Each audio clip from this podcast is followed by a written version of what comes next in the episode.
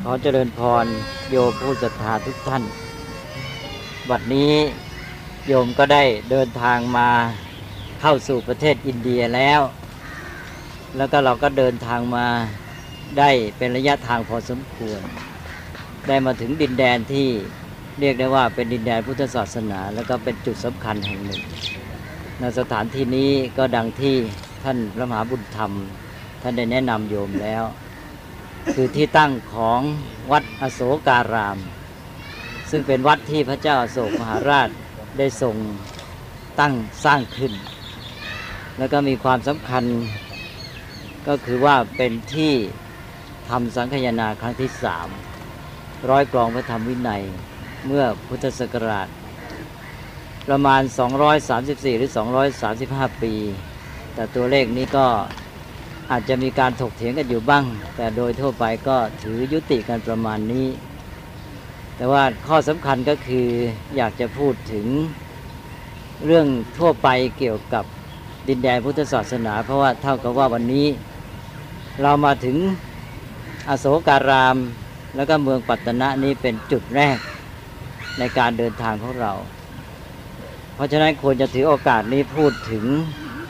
ดินแดนพุทธศาสนาให้ได้ภาพรวมกว้างๆก่อน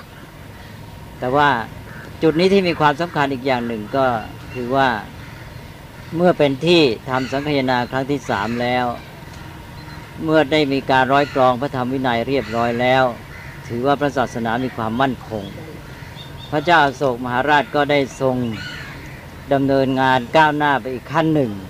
ก็คือการส่งพระ ศาสนทูตไปประกาศพระศาสนาในดินแดนต่างๆ ซึ่งเราได้รับทราบกันมาตามตำนานว่ามีเก้าสายด้วยกัน ในบรรดาเก้าสายนั้นสายหนึ่งก็ไปยังสุวรรณภูมิ ซึ่งถือว่าเป็นดินแดนแถบประเทศไทยของเรา ก็ทางประเทศไทยเราก็เชื่อว่าพระโสนาอุตระนี่ไปขึ้นที่ เมืองนครปฐมในสมัยที่ยังเป็นอาณาจักรทวาราวดี ส่วนพม่าก็บอกว่าไปขึ้นที่เมืองสะเทิมในดินแดนของพม่า แต่ว่าเรื่องอย่างนี้ก็หาหลักฐานมาพิสูจน์กันยากอยู่ แต่อย่างที่ท่านมหาบุญธรรมว่าไว้แล้วก็ถือว่าสุวนภูมิก็เป็นดินแดนทางด้านอาเซียตะวันออกเฉียงใต้นั่นแหละแล้วข้อสำคัญก็คือว่า พระพุทธศาสนาได้เข้าไปสู่ประเทศไทยของเรา โดยเริ่มต้นไปจากจุดนี้เอง ก็ถือว่าอโศการามนี่เป็นที่ทำสังเกตนา แล้วก็เป็นศูนย์กลางที่ได้ส่งภาษาวกหรือภาษาสันตทูตไปประกาศพระศาสนา เพราะฉะนั้นประเทศไทยของเราก็ถือว่าได้รับพุทธศาสนาจากที่นี้เรามาถึงที่นี้ก็จึงเป็นจุดสำคัญ เป็นจุดที่เชื่อมต่อระหว่าง พุทธศาสนาของประเทศอินเดียกับประเทศไทย จึงถือว่ามีความสำคัญ เพราะฉะนั้นการที่เรามาเริ่มต้นที่นี่มองในแง่หนึ่งก็เป็นสิ่งที่ดี เพราะว่ามาถึงจุดที่เป็นแหล่งเผยแพร่ของพุทธศาสนาไปสู่ประเทศไทยนะจากจุดนี้เราก็โยงเข้ามาหาประเทศอินเดียอีกทีหนึง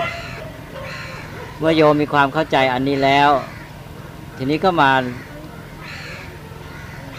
มามองดูภาพรวมของประเทศอินเดีย หรืออาณาจักรชมพูทวีปเป็นอีกครั้งหนึ่งประเทศอินเดียหรือชมพูทวีปนี้ เราก็เรียนถึงประวัติโดยสัมพันธ์กับพุทธประวัติคือประวัติของพระพุทธเจ้า แล้วก็จึงค่อยๆดำเนินตามความเป็นมาจากพุทธกาลนั้นเรื่อยมา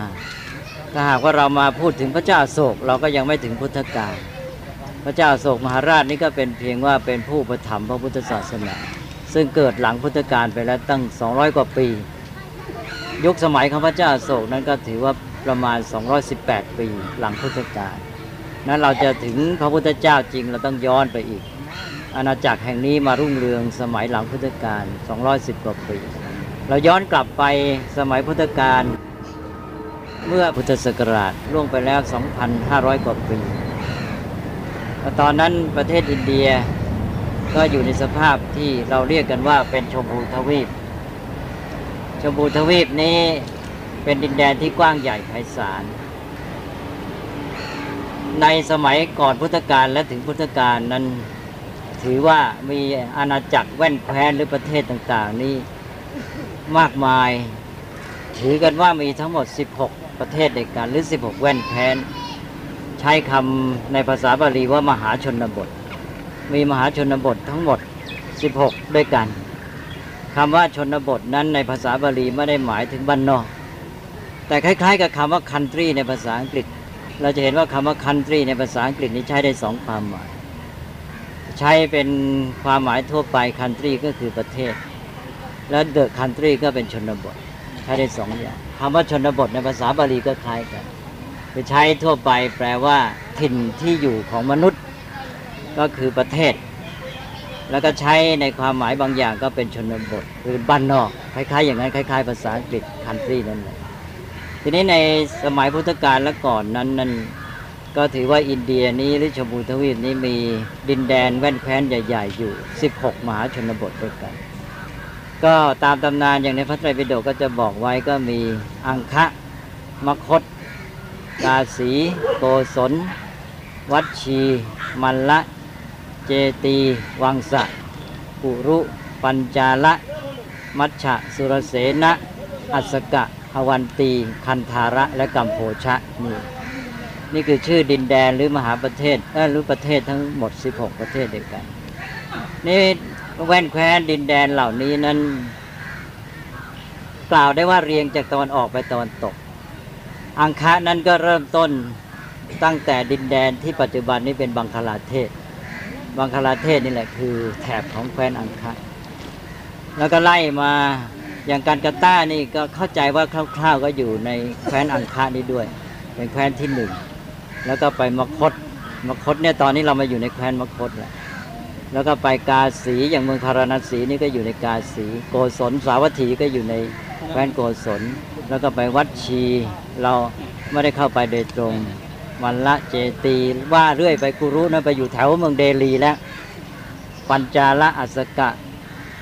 อวันตีคันธาระกัมโพชะ ไปถึงกันธาระกัมโพชะกันโน่น แถวปากีสถานนู่นแหละเนี่ยแล้วก็อัฟกานิสถาน ก็ไล่ไปตั้งแต่ตะวันออกจนกระทั่งตะวันตก อันนี้ก็คืออินเดียในสมัยโบราณ แล้วพอมาถึงยุคยุคพุทธกาลนั้น 16แว่นแคว้นนั้นก็เป็นธรรมดาของเรื่องของการเมืองอะก็จะต้องมีการแข่งขันแย่งชิงอำนาจซึ่งกันและกัน ประเทศที่มีอำนาจมากกว่าก็รบราทำสงครามกันจนกระทั่งว่าบางประเทศก็จะหมดอำนาจไปหรือถูกยุบรวมเข้า ในสมัยพุทธกาลนั้นก็ปรากฏว่าใน 16 แว่นแคว้นนั้นก็เหลือประเทศที่ใหญ่โตอยู่จริงๆเนี่ยประมาณสักสี่ห้าประเทศเท่านั้นเอง ก็อย่างอังคะ ที่ว่าแถวบังคลาเทศนี่ก็เข้าไปอยู่ใต้อำนาจของแคว้นมคตไปแล้วมคตนี่ก็เป็นแคว้นที่ยิ่งใหญ่ แล้วก็กาสีมีเมืองพาราณสีที่เราจะไปนี่ก็ไปอยู่ใต้อำนาจของแคว้นโกศลไปแล้วกาสีนี่มีเรื่องในชาดกมากเหลือเกิน อตีเตพาราณสียังพรหมทัตเตบอกเมื่อครั้งพระเจ้าพรหมทัตครองราชสมบัติในพาราณสีในแคว้นกาสี แต่ว่าพอถึงสมัยพุทธกาลนี่กาสีไปอยู่ใต้อำนาจแคว้นโกศลที่เมืองสาวัตถี แล้วก็วัดชีก็เป็นแคว้นที่ใหญ่มาก มีอำนาจมากในสมัยพุทธกาล แล้วก็ไปแคว้นวังสะ วังสะนี่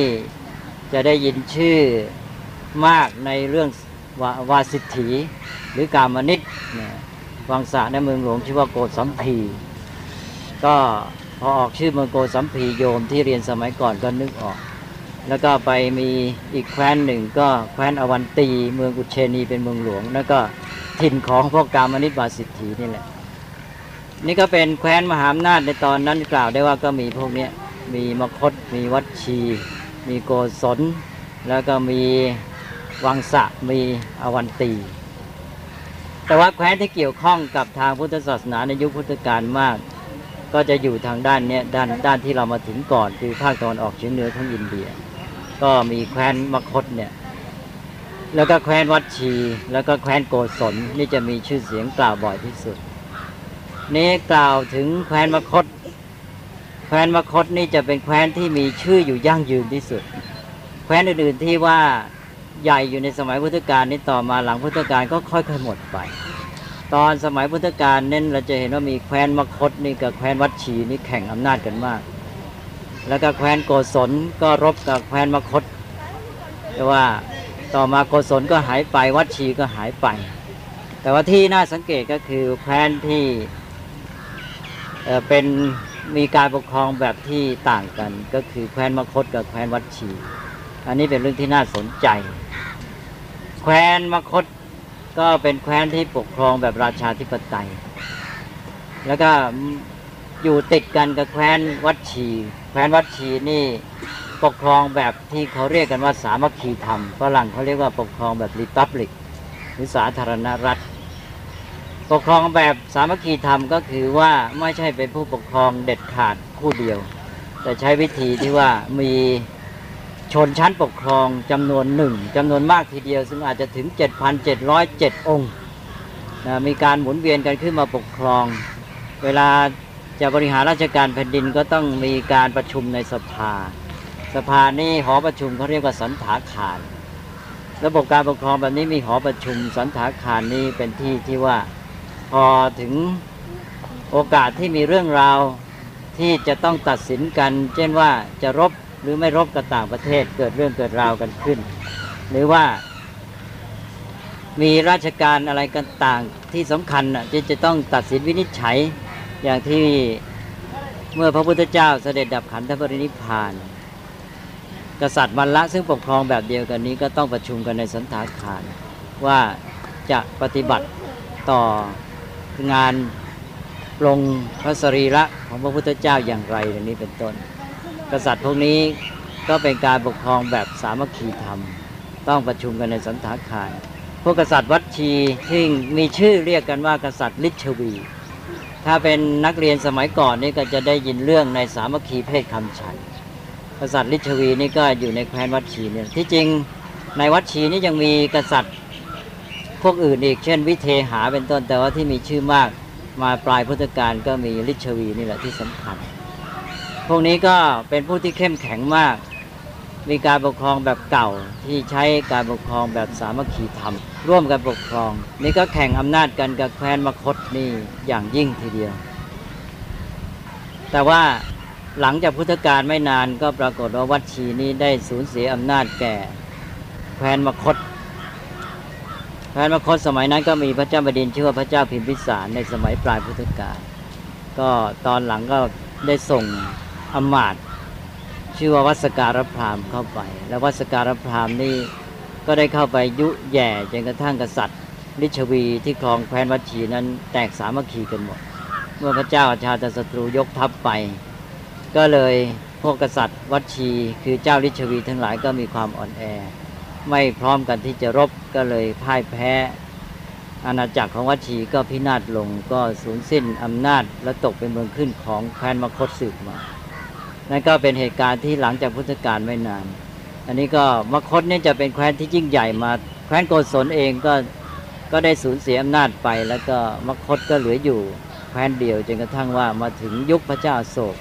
ซึ่งเป็นเวลานานตั้งเป็น 200 กว่าปีเนี่ยมคตก็เหลือแคว้นเดียวที่ยิ่งใหญ่ที่สุด มาสมัยพระเจ้าโศกมหาราช อาณาจักรมคตของพระเจ้าโศกนี่ใหญ่กว้างยิ่งกว่าประเทศอินเดียปัจจุบัน เขาบอกว่าเป็น อินเดียยุคที่มีดินแดนกว้างใหญ่ที่สุดในประวัติศาสตร์ของประเทศเลย แต่ว่าออกไปทางสองปีกเนี่ยมาก ไปทางตะวันตกเฉียงเหนือออกไปทางปากีสถานอัฟกานิสถาน แต่ใต้นี่ไม่หมดเพราะพระเจ้าอโศกไปหยุดต่อที่ทำสงครามรบชนะแคว้นกลิงคะที่ท่านมหาบอกแล้วว่าทางปัจจุบันก็เรียกว่าแคว้นโอริสาแล้วก็หยุดอยู่แค่นั้นเพราะว่าได้เปลี่ยนมานับถือพุทธศาสนา แล้วก็เปลี่ยนนโยบายใหม่ จากสังขารวิชัยที่รบชนะเอาชนะด้วยสงครามมาเป็นชนะด้วยธรรมะ อันนี้ก็เป็นเรื่องที่พูดกันคร่าวๆ แต่ว่าอาตมาอยากจะให้ข้อสังเกตอีกนิดหน่อย คือความเจริญของเรื่องของแคว้นมคตเนี่ยที่เกี่ยวข้องกับแคว้นวัดชี เพราะว่ามีความสัมพันธ์กับเรื่องเมืองที่เราอยู่ปัจจุบันคือเมืองปัตตนะ เมืองปัตตนะนี่ชื่อเดิมก็คือชื่อว่าเมืองปาตลีบุตร เมืองปาตลีบุตรนี่ได้มาเป็นเมืองหลวงของพระเจ้าอาโศกมหาราช แล้วก็เป็นที่ตั้งของวัดอโศการามที่เรานั่งอยู่ ซึ่งเป็นที่ทำสังฆนาครั้งที่สามดังกล่าวมาแล้ว แต่เมืองปาตาลีบุตรนั้นในสมัยพุทธกาลเป็นอย่างไรเป็นเรื่องที่น่าสนใจเพื่อเชื่อมโยงกันนิดหน่อย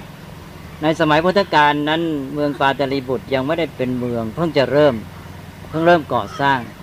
อาณาจักรมคตในสมัยพุทธกาลนั้นมีเมืองหลวงชื่อว่าเมืองราชคฤห์ ซึ่งเราจะไปในวันสองวันนี้เอง นั่นแหละเราจะกำลังจะไปสู่เมืองหลวงเดิมของแคว้นมคต ในสมัยที่พระพุทธเจ้าประทับอยู่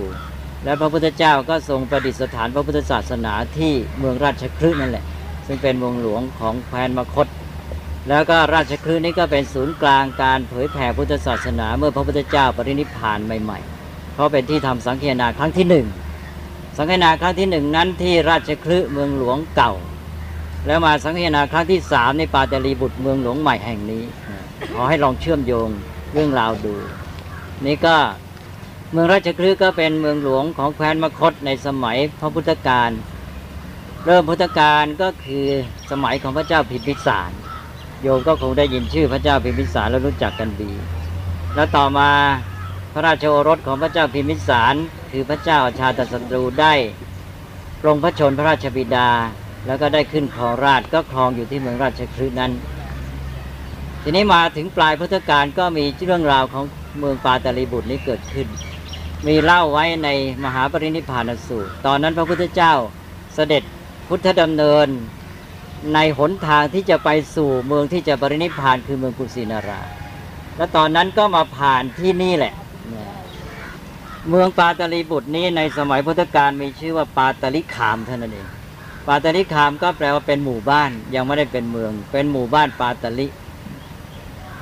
แล้วตอนนั้นพระเจ้าชาตศัตรูนี่กำลังต้องการจะรุกรานแคว้นวัดชีเป็นอย่างมาก แล้วก็มีเรื่องมีปัญหากับแคว้นวัดชี เพราะฉะนั้นก็จะต้องสร้างความเข้มแข็งในชายแดน พระเจ้าชาติศัตรูก็เลยได้มาดำเนินการ สร้างปาตาลิคามหรือหมู่บ้านแห่งนี้ขึ้นเป็นเมืองป้อมเมืองเมืองหน้าด่าน เพื่อจะสู้รบกับวัดชีนั่นเอง นั่นนี่คือกำเนิดของเมืองปาตาลีบุตร พระเจ้าชาติศัตรูก็มอบหมายให้มหาอมาตย์สองท่าน ชื่อสุนีทะกับวัสการะนี่แหละสุนีทะคนหนึ่งและวัสการะพราหมณ์ตัวสำคัญ ให้มาสร้างเมืองนี้ ตอนที่เขากำลังสร้างเมืองนี้อยู่ พระพุทธเจ้าก็ได้เสด็จมา แล้วพระองค์ก็ได้เสด็จผ่านในสถานที่ต่าง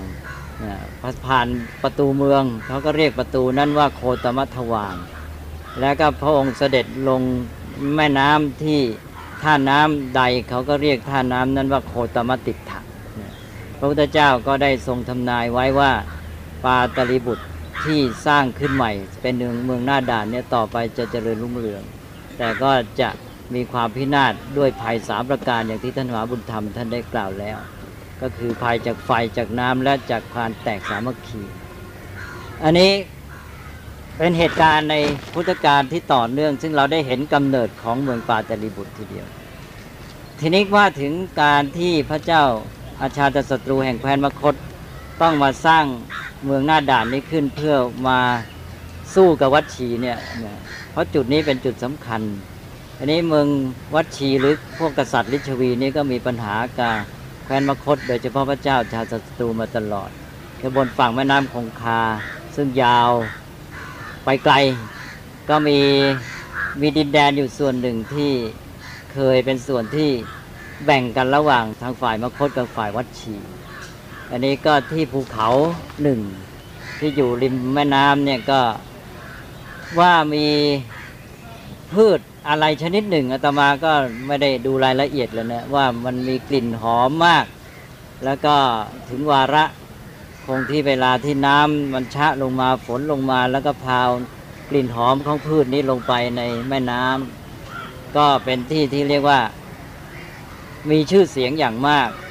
ทีนี้ครั้งหนึ่งพระเจ้าอาชาตศัตรูเตรียมยกพลกำลังมาเพื่อจะมาเอาพืช ที่มีกลิ่นหอมนี้ พวกวัดชีก็มาชิงตัดหน้าเอาไป พระเจ้าชาตศัตรูจะมาเอาทีไร พวกวัดชีก็มาตัดหน้าไปทุกที อันนี้ก็เป็นเหตุหนึ่งที่ทำให้พระเจ้าชาตศัตรูโกรธแค้นมากเนี่ยความคิดที่จะห้ามหันกับพวกวัดชีนี่มีอยู่เรื่อยเลยแต่โดยเฉพาะก็คือการแย่งชิงอำนาจ แล้วก็ความหวาดกลัว เพราะว่าพวกวัดชีนั้นก็เป็นอำนาจแบบเก่า การปกครองแบบเดิม ซึ่งเมื่อมีอยู่มีความเข้มแข็งก็ เป็นภัยอันตรายคุกคามต่ออาณาจักรมคตอยู่ตลอดเวลา นั่นก็เป็นธรรมดาที่ว่าพวกที่หวังอำนาจก็จะต้องพยายามที่จะรุกรานหรือว่าปราบปรามกันลงไปให้ได้ โดยเฉพาะก็เพื่อความยิ่งใหญ่ของตนเอง นี่ก็เป็นสภาพเหตุการณ์ในสมัย สมัยพุทธกาลนะก่อนที่จะสิ้นพุทธกาลและต่อจากเมื่อสิ้นพุทธกาลแล้ว เรื่องการพิพาทกันระหว่างแคว้นวัดชีกับมคตเนี่ยก็จะปรากฏในพุทธประวัติ ที่เราจะเห็นได้จากเรื่องของอปริหานิยธรรม พระเจ้าชาติตรูนี่เคยส่งวัสการพรามนี่เข้าไปเฝ้าพระพุทธเจ้า ลองไปยั่งดูว่าจะยกทัพไปปราบพวกวัดชีนี่พระพุทธเจ้าจะตรัสว่าอย่างไร พระพุทธเจ้าก็เคยตรัสบอกว่าเนี่ยนะคือพระองค์ก็ไม่ได้ตรัสตรงๆวัสการพรามก็เข้าไปพูดทำนอง ว่าเออพระเจ้าชาติศัตรูเนี่ยคิดว่าจะยกทัพไปปราบพวกแคว้นวัชีพระพุทธเจ้าก็ตรัสโดยวิธีหันไปทรงถามพระอานนท์ก็เอออานนท์นะสมัยหนึ่ง เราเคยได้แสดงหลักอริหานิยธรรมเจ็ดประการ เอาไว้แก่พวกเจ้าลิชวีทั้งหลาย เวลานี้พวกกษัตริย์ลิชวียังได้รักษาอริหานิยธรรมกันดีอยู่หรือ พระอานนท์ท่านก็รับ ทูลรับนะพระพุทธเจ้าก็ตรัสว่าตราบใดที่กษัตริย์ลิชวีแห่งวัดชียังประพฤติปฏิบัติมั่นอยู่ในอปริหานิยธรรมเจ็ดประการแล้ว จะไม่มีใครเอาชนะได้นะ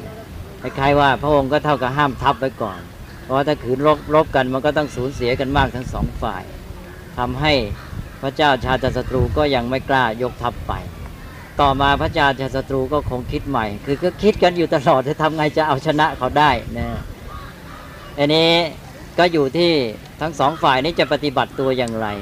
ก็ปรากฏว่าฝ่ายมคตนี่ก็ได้คิดแผนการอย่างที่ว่าวัสการพราหมณ์นี้ก็วางแผนการที่ว่าจะไปทำลายความสามัคคีของแคว้นวัดชีเสีย ก็ได้อาสาทำเป็นว่าถูกลงโทษถูกขับถูกเนรเทศ ออกจากแคว้นมคตไป แล้วก็ได้การที่เป็นผู้ที่หนีภัยหนีอันตรายไปเป็นผู้ที่มีความโกรธแค้นต่อกษัตริย์อาชาติศัตรูไป ก็เลยไปรับอาสารับราชการแผ่นดินในวัดชีพวกวัดชีก็ไว้วางใจหลงกลแล้วต่อมาวัสการพราหมณ์ก็ใช้กลุบาย ค่อยๆเกลี้ยกล่อม ค่อยๆ ยุแย่จนกระทั่งฝ่ายกษัตริย์ลิชวีนี่แตกแยกกันหมดเลย อันนั้นก็นำมาซึ่งความอ่อนแอของฝ่าย กษัตริย์ลิชวีเอง แต่ว่ายังมีเหตุอื่นอีกแม้แต่ในสมัยพุทธกาลพระพุทธเจ้าก็ตรัสเล่า คือพระพุทธเจ้าจะทรงเตือนไว้เสมอ การที่ทรงแสดงอปริหานิยธรรมนี้ก็เป็นการเตือนชาววัดชีไปด้วยว่าเธอทั้งหลายจะต้องประพฤติปฏิบัติมั่นในหลักธรรมเหล่านี้นะถ้าหากว่าได้ประพฤติตามหลักธรรมเหล่านี้เจ็ดข้อญาติโยมอาจจะรู้บ้างไม่รู้บ้างอาตมาก็พูดไว้เป็นตัวอย่าง ปริหานิยธรรมที่ว่าทำไม่เป็นที่ตั้งแห่งความเสื่อม เช่นว่าหนึ่งมันประชุมกันหนึ่งนิดสองเมื่อประชุมก็พร้อมเพรียงกันประชุม เลิกประชุมก็พร้อมเพรียงกันเลิกนะแล้วก็เมื่อมีกิจสิ่งใดที่เป็นของส่วนรวมเกิดขึ้น ก็ต้องลุกขึ้นมาช่วยกันจัดกันทำอะไรต่าง ๆ เป็นต้นเหล่านี้ตลอดจนกระทั่งมีการให้ความเคารพนับถือสักการะอนุสาวรีย์ปูชนียสถาน ซึ่งเป็นหลักใจของบ้านของเมืองของสังคมของตน พระพุทธเจ้าก็ตรัสหลักการเหล่านี้ไว้ ก็บอกว่าถ้าหากว่าชาววัดชี คือกษัตริย์ลิชวีและประชาชนนี่ประพฤติปฏิบัติมั่นอยู่ในหลักธรรมเหล่านี้แล้วก็จะไม่มีความเสื่อมมีแต่เจริญอย่างเดียว ก็เท่ากับพระองค์เตือนอยู่เสมอว่าให้พยายามตั้งตนอยู่ในธรรมเหล่านี้ แต่ว่าในที่สุดความเสื่อมก็มาก็เพราะว่ากษัตริย์ลิชวีไม่ได้ปฏิบัติตามนี้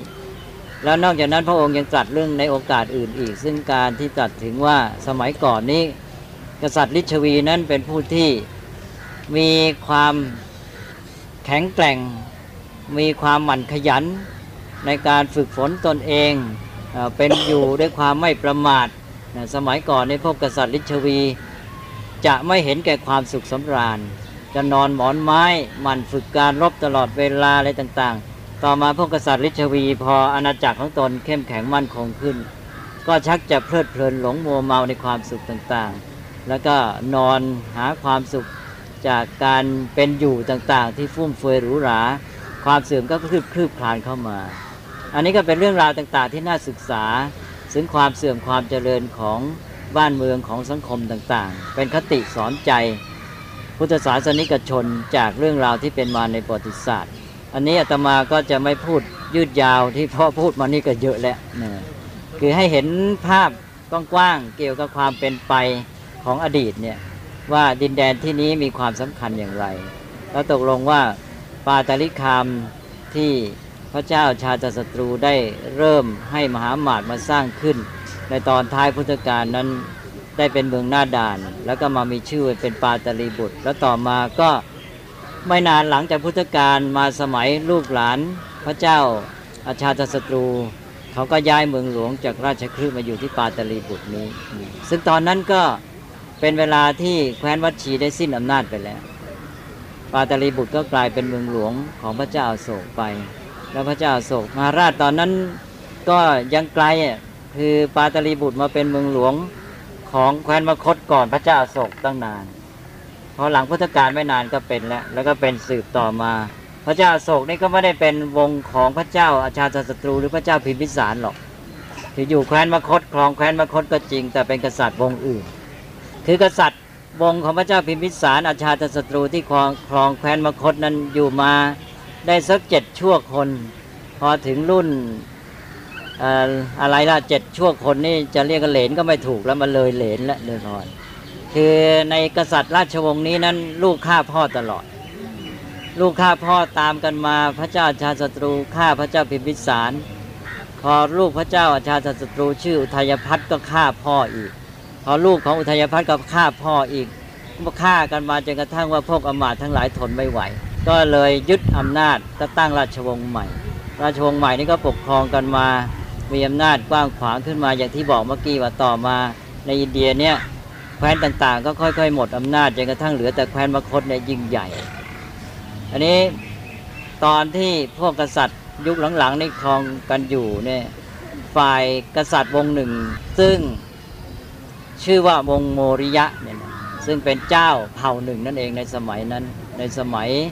ที่หลังพุทธกาลประมาณสักร้อยกว่าปีแล้ว มีเจ้าเผ่า โมริยะเนี่ยโมริยะนี่ก็ถือว่าเป็นสายของญาติของพระพุทธเจ้าเหมือนกันนะเขาถือว่าพระเจ้าโศกนี่เป็นวงญาติของพระพุทธเจ้า ก็อาจจะเป็นได้ว่าตอนที่สักยะถูกล้างเผ่า โยม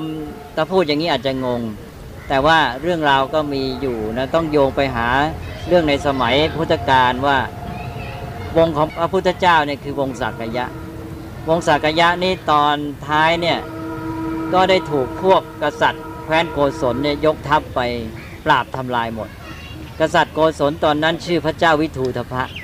เป็นลูกของพระเจ้าประเสนที่โกศลนี่ตอนท้ายพุทธกาลพระเจ้าวิทูธพะนี่ยกทัพไปปราบแคว้นสักยะ แล้วก็ทำลายแคว้นสักยะหมด นี่ก็ก็มีเรื่องว่ากษัตริย์สายสักยะที่หลงเหลือหนีไปอาจจะไปอยู่ตามเชิงเขาหิมาลัยเนี่ยก็ต่อมาก็ค่อยๆ ได้รวบรวมลูกหลานมีกำลังมากขึ้นจนกระทั่งราวพศ161 ก็ได้มีคนสำคัญในวงโมริยะเกิดขึ้น ชื่อว่าจันทรคุปจันทรคุปนี่ก็ได้พยายามที่จะรวบรวมอำนาจ แล้วก็พยายามที่จะชิงแคว้นมคตนี่เลย ตอนนั้นแคว้นมคตใหญ่มากโมริยะนี่เป็นเพียงเผ่าหนึ่งเท่านั้นเองนะโมริยะ โดยจันทรคุปต์เป็นหัวหน้าในพยายามที่จะเข้ามายึดอำนาจแคว้นมคธก็ยังทำการไม่สำเร็จนี่ก็ตอนนั้นพอดีถึงยุคของพระเจ้าอเล็กซานเดอร์มหาราชนี่เชื่อมไปทางกรีกด้วยนะพระเจ้าอเล็กซานเดอร์มหาราชก็มีอำนาจยิ่งใหญ่ขึ้นมาทางกรีกโน้น ก็ต้องการจะแผ่อำนาจไปทั่วโลก ก็ได้กรีธาทัพมาตามลำดับรบชนะมาตามลำดับมาถึงชายแดนประเทศอินเดีย ก็คิดว่าจะต้องเข้าตีประเทศอินเดียด้วย ก็มาหยุดพักกำลังพลอยู่ที่ชายแดนประเทศอินเดียเอ่ตอนนั้นก็เตรียมวางแผนที่จะมาทำสงครามกับชมพูทวีกับแคว้นมคตนี่แหละ ซึ่งกำลังเป็นแคว้นมหาอำนาจอยู่ เพราะพอดีประจวบเวลาเดียวกันกับปู่พระเจ้าโศก คือพระเจ้าจันทรคุปเนี่ยกำลังพยายามที่จะเข้ายึดอำนาจแคว้นมคตอยู่ ก็มีเรื่องเกิดขึ้นว่า ทั้งสองฝ่ายนี้ก็เห็นว่าถ้ามาร่วม เป็นสัมพันธไมตรีกัน และจะช่วยกันรบเอาชนะมคตได้ ทั้งสองฝ่ายก็มีผลประโยชน์ร่วมกัน ก็พระเจ้าอเล็กซานเดอร์มหาราชก็คิดว่า ถ้าได้อาศัยคนอินเดียเองมาช่วย การรบก็จะมีกำลังทำได้สำเร็จดีขึ้น ฝ่ายจันทรคุปก็เช่นเดียวกันว่าถ้าได้อาศัยอเล็กซานเดอร์มหาราชมาช่วย ตัวเองก็จะสามารถรบชนะได้ เพราะตัวเองก็ยังมีกำลังไม่พอ ในสองฝ่ายมีความคิดร่วมกันอย่างนี้ก็เลยนัดพบกัน พอนัดพบกันเกิดมีปัญหาว่าใครจะเคารพใครก่อนนะทั้งสองฝ่ายต่างก็ถือตัว ไม่ยอมเคารพก่อนนะพอไม่ยอมฝ่ายจันทรคุปต์นี่เข้าไปในเขตอำนาจของอเล็กซานเดอร์ เพราะเข้าไปพบในถิ่นของเขา ก็เลยอเล็กซานเดอร์ก็สั่งจับเลย จับจันทรคุปต์ขังนะ และต่อมาก็มีเรื่องว่าจันทรคุปต์ก็หนีออกมาได้มีก็เป็นเรื่องนิยายอะไรต่ออะไรประกอบประวัติศาสตร์ไป จันทรคุปต์หนีออกได้แล้วต่อมาพระเจ้าอเล็กซานเดอร์เอง ก็คิดไปคิดมายังไงก็ไม่ทราบก็ยกทัพกลับ ยกทัพกลับไปแล้วก็ไปสวรรคตกลางทาง แล้วดินแดนที่พระเจ้าอเล็กซานเดอร์ มหาราชตีได้ พระองค์ก็ทิ้งแม่ทัพนายกองไว้ให้ปกครอง แล้วพวกแม่ทัพนายกองเหล่านั้นก็ต่อมาก็ ยกตัวขึ้นเป็นพระเจ้าแผ่นดิน เป็นแคว้นแคว้นแคว้นหลายแคว้น ซึ่งแคว้นหนึ่งที่มีชื่อเสียงต่อมาก็คือแคว้นของพระเจ้าเมนันเดอร์ ที่เรียกเป็นภาษาบาลีว่าพระเจ้ามิลินท์ ต่อมาก็เป็นกษัตริย์ที่มีชื่อเสียงมานับถือพระพุทธศาสนาในสมัยพศประมาณ 500 ปี พระเจ้ามิลินทะนี่แหละ ก็เป็นกษัตริย์เชื้อชาติกรีก คือเป็นพวกราชวงศ์ของแม่ทัพกรีกที่พระเจ้าอเล็กซานเดอร์มาทิ้งไว้ นี่ก็เป็นเรื่องโยงกันไปหมด อาทีนี้กล่าวฝ่ายพระเจ้าจันทรคุปต์มาหนีออกมาจากเงื้อมมือของพระเจ้าอเล็กซานเดอร์มหาราชได้แล้ว ก็ต้องมาหาทางที่จะยึดอำนาจของแคว้นมคธด้วยตนเองต่อไป ก็มีเรื่องมีราวมากมายใช่ว่าครั้งหนึ่งนี่เคย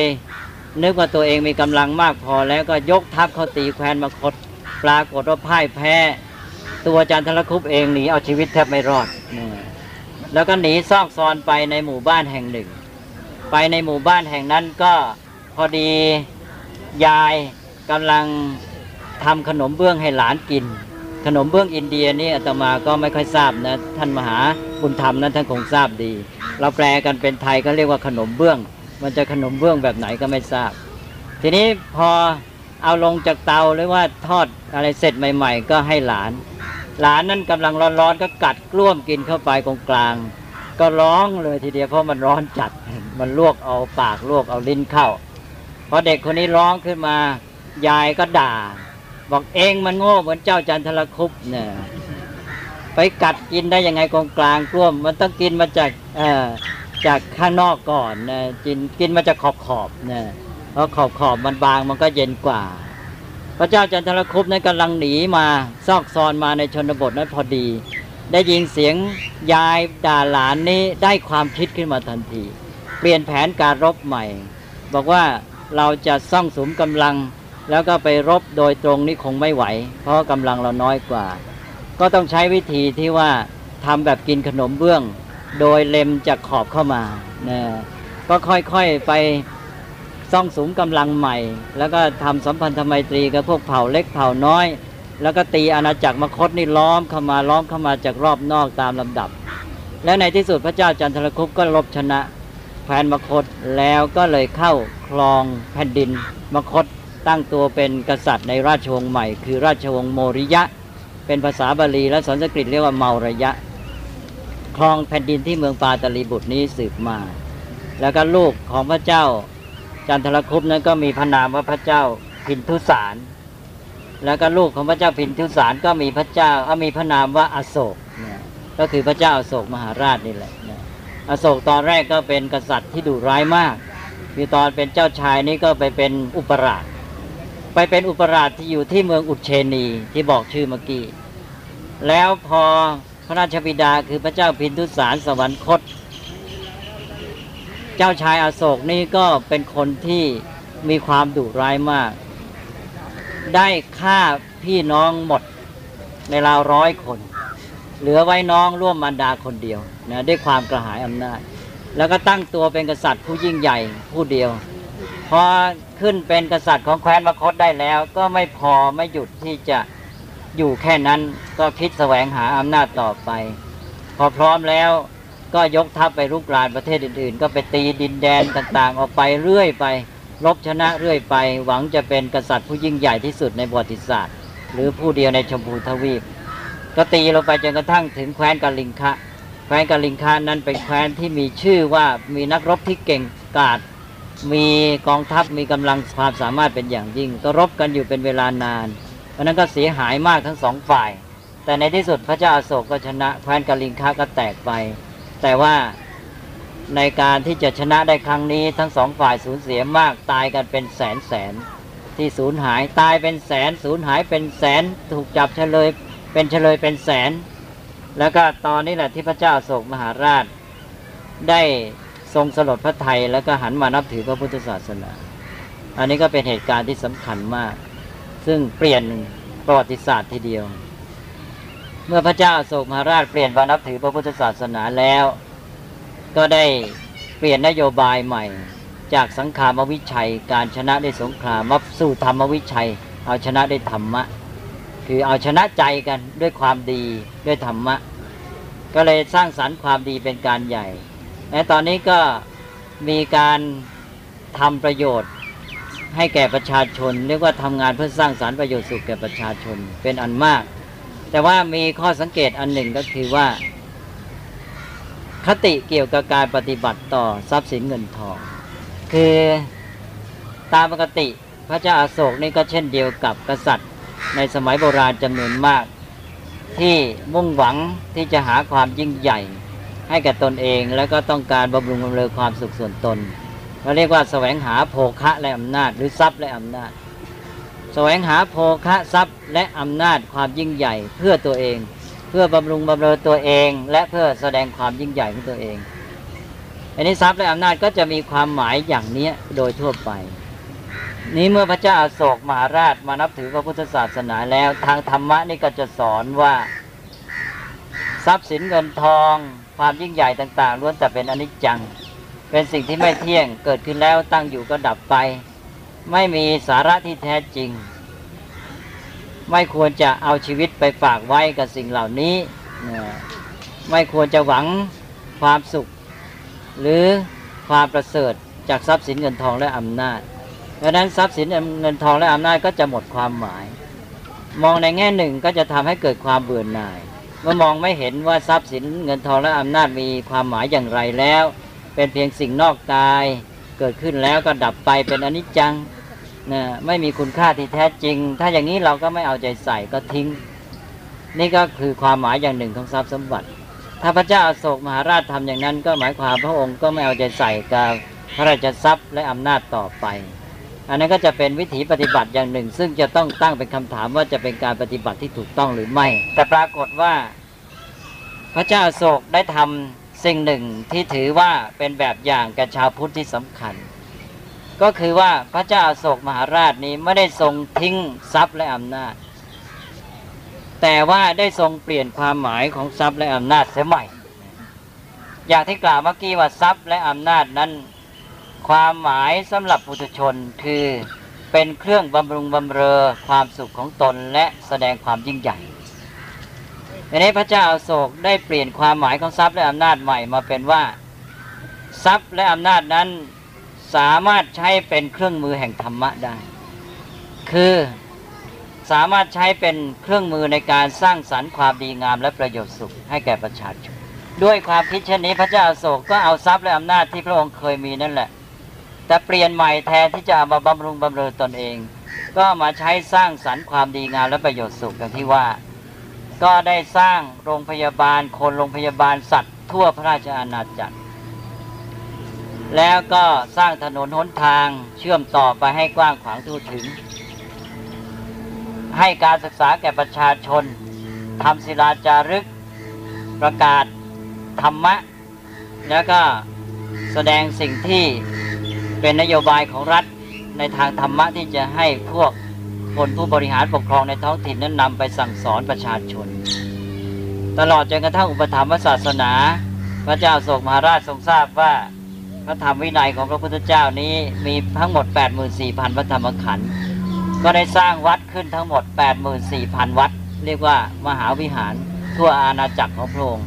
โดยเฉพาะในก็คือในแคว้นมคตนี่แหละ แคว้นมคตนี่เป็นศูนย์กลาง ของมหาอาณาจักรของพระเจ้าอโศกอ่ามคตเดิมเนี่ยก็คือบริเวณแถบนี้ไปที่เรากำลังจะไปเนี่ยเป็นศูนย์กลาง ในแคว้นมคตนี้ก็จะมีวัดจำนวนมากมายเหลือเกิน วัดก็คือวิหาร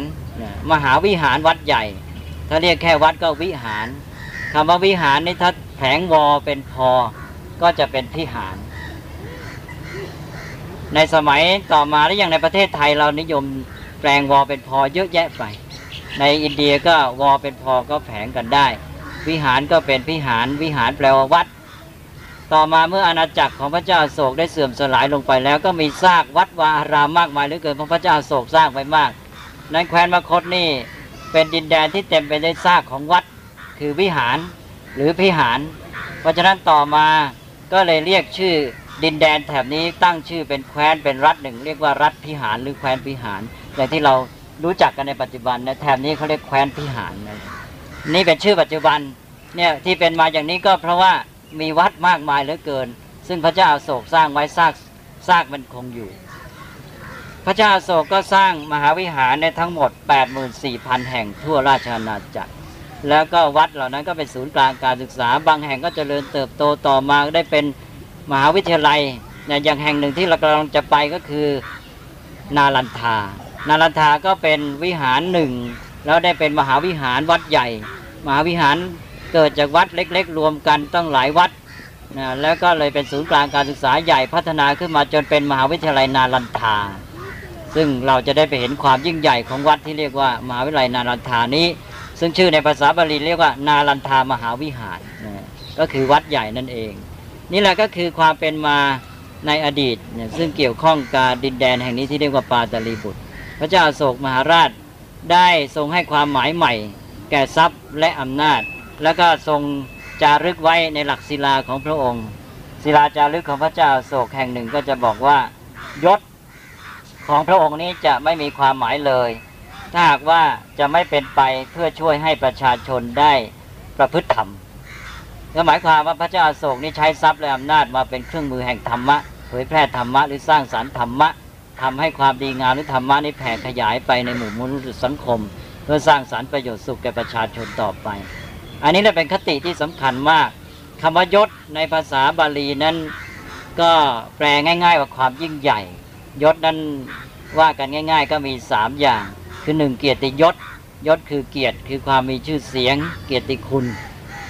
แล้วก็สองอิสริยยศยศคือความยิ่งใหญ่ แล้วก็สามบริวารยศยศเกิดคือบริวาร อันนี้คนที่มีความคิดดีๆ มีเจตนาดี มีสติปัญญาดี แต่ถ้าไม่มีทรัพย์ไม่มีอำนาจไม่มียศแล้ว เขาก็ไม่สามารถจะสร้างสรรค์ความดีงามหรือประโยชน์สุขได้มาก เราคิดขึ้นมาแต่เราไม่มีเงิน เราไม่มีบริวารเราไม่มีอำนาจ เราจะทำอะไรได้แค่ไหน เราทำได้นิดเดียวก็จบแล้ว แต่นี้ถ้าหากว่ามีทรัพย์มีอำนาจมีบริวารนนี่ความคิดดีงาม สติปัญญาที่ดีก็สามารถออกผลได้กระจายกว้างขวางเหมือนพระเจ้าอโศกเพราะฉะนั้นพระเจ้าอโศกนี่ก็เป็นคติแบบอย่างที่ดี อย่างน้อยก็ให้ธรรมะแก่เราเรื่องการปฏิบัติต่อเรื่องทรัพย์และอำนาจอย่างที่กล่าววันนี้ก็คือว่าชาวพุทธนี้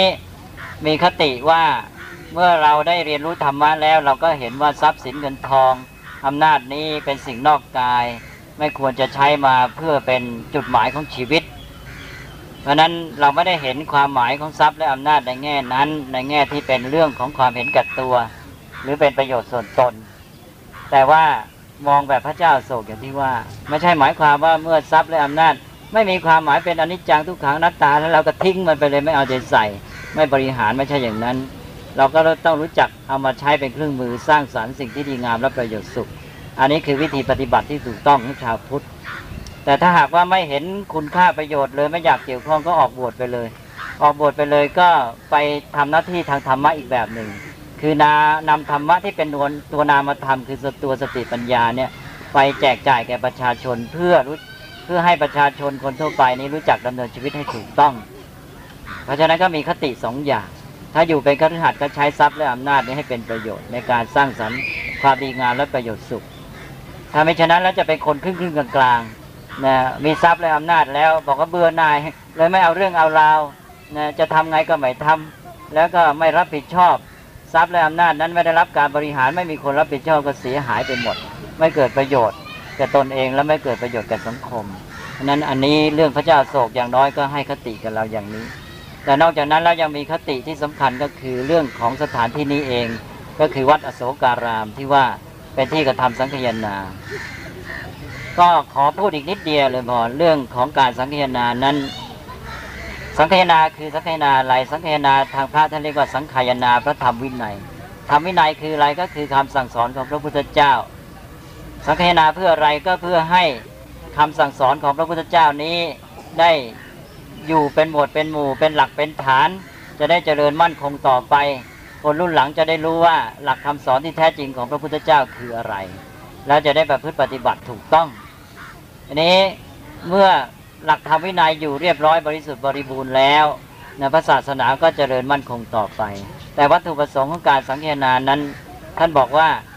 พระหูชนะหิตายะพระหูชนะสุขายะโลกานุกรรมปายะ แปลว่าเพื่อประโยชน์เกื้อกูลและความสุขแก่ชนจำนวนมาก เพื่อเกื้อกูลต่อชาวโลก